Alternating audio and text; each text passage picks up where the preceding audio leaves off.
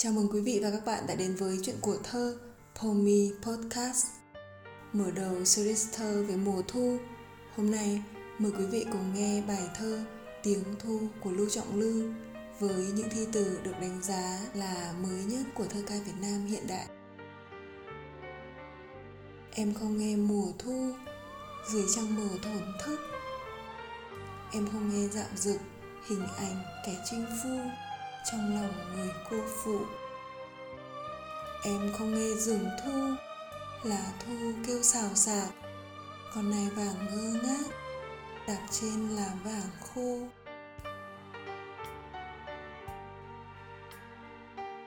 Bài thơ có 9 câu được chia làm 3 nhịp, với 3 câu hỏi lớn ở mức độ tăng dần từ 2 đến 3 và 4 câu mỗi khổ với nhân vật hình tượng em xuyên suốt bài thơ cũng là trung tâm cho những câu hỏi lớn đã nói lên nỗi lòng của thi nhân.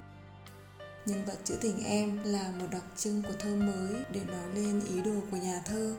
Hầu như, ta đều gặp hình tượng ấy trong những thi phẩm hiện đại. Ngay cả ở thi ca đương đại bây giờ, hình tượng em cũng xuất hiện đầy chất thơ như thế. Bài thơ có đề tựa là tặng văn. Vậy em ở đây có phải là văn? Tôi thực không dám chắc có thể đúng, nhưng tôi nghĩ em ở đây đúng hơn là một nàng thơ, một chủ thể được xác định. Lưu trọng lư là một trong những nhà thơ tiên phong trong phong trào thơ mới, đặc biệt với tiếng thu. Bài thơ được nguyễn khoa điểm đánh giá là một trong những bài thơ mới nhất của phong trào thơ mới. Nhận định này còn khá nhiều tranh cãi, nhưng cá nhân tôi thấy chẳng hề quá chút nào, bởi những ca từ của tiếng thu cứ vang vọng mãi đó là tiếng vang từ thời xa xưa đến thời của Lưu Trọng Lư, đến tận thời của tôi ngày hôm nay và sẽ còn vang xa hơn đến nhiều thế hệ mai sau nữa với những ca từ không thể thơ hơn, không thể mới hơn và không thể lạ hơn. Đó là gì nếu không phải là một tuyệt tác?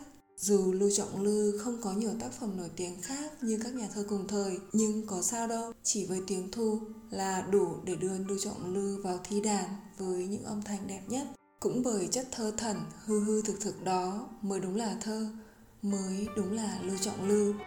Bài thơ mở ra một khung trời mùa thu mơ màng đầy cảm xúc, dưới góc nhìn rất khác, một góc nhìn rất lưu trọng lưu.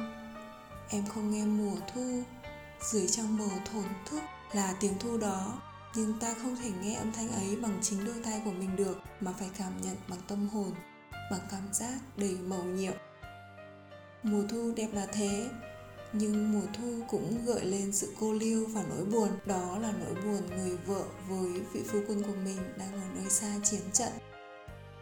Em không nghe dạo dực, hình ảnh kẻ trinh phu trong lòng người cô phụ.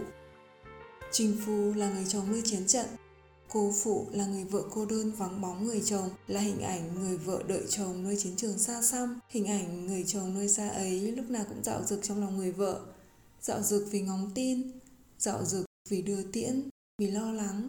Dạo dực vì ngày đoàn tụ, mùa thu đẹp mà cô liêu nhưng cũng đầy xúc cảm đó cũng chính là trái tim dạo dực của hình ảnh kẻ chinh phu trong lòng người cô phụ. Khổ thơ cuối, nghe có vẻ không liên quan lắm với hai khổ trên, nhưng đó mới đúng là lưu trọng lư, đó mới là thơ. Rất thơ là đằng khác. Em không nghe rừng thu lá thu kêu xào xạc. Con này vàng ngơ ngác, đạp trên lá vàng khô.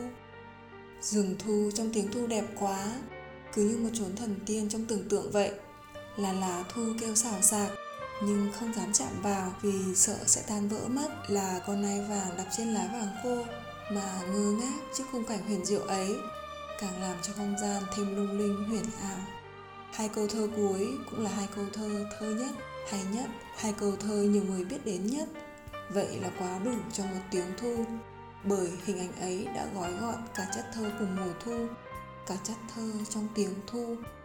Hoài thanh đã từng nhận xét, trong thơ lư, nếu có cả tiếng chim kêu, hoa nở, ta cũng chớ tin, hay ta hãy tin rằng tiếng ấy, màu kia chỉ có ở trong mộng. Mộng, đó mới là quê hương của lư, thế giới thực của ta với bao nhiêu thanh sắc huy hoàng. Lư không nghe thấy gì đâu. Sống ở thế kỷ 20, ngày ngày nện gót chân trên các con đường Hà Nội mà mình cứ mơ màng thấy mình gò ngựa ở những chốn xa xăm nào. Nhận xét này cũng vô cùng đúng với tiếng thu. bởi tiếng thu đâu phải là âm thanh trực diện của mùa thu để tai ta có thể lắng nghe mà phải mở hết lòng mình ra để nhìn về quá khứ nhìn về nơi xa xăm cõi hư không không có thực rằng ta phải nhắm mắt mà nhìn sâu vào chính trái tim của mình để cảm nhận. Em không nghe, mà em có nghe tiếng thu là thế.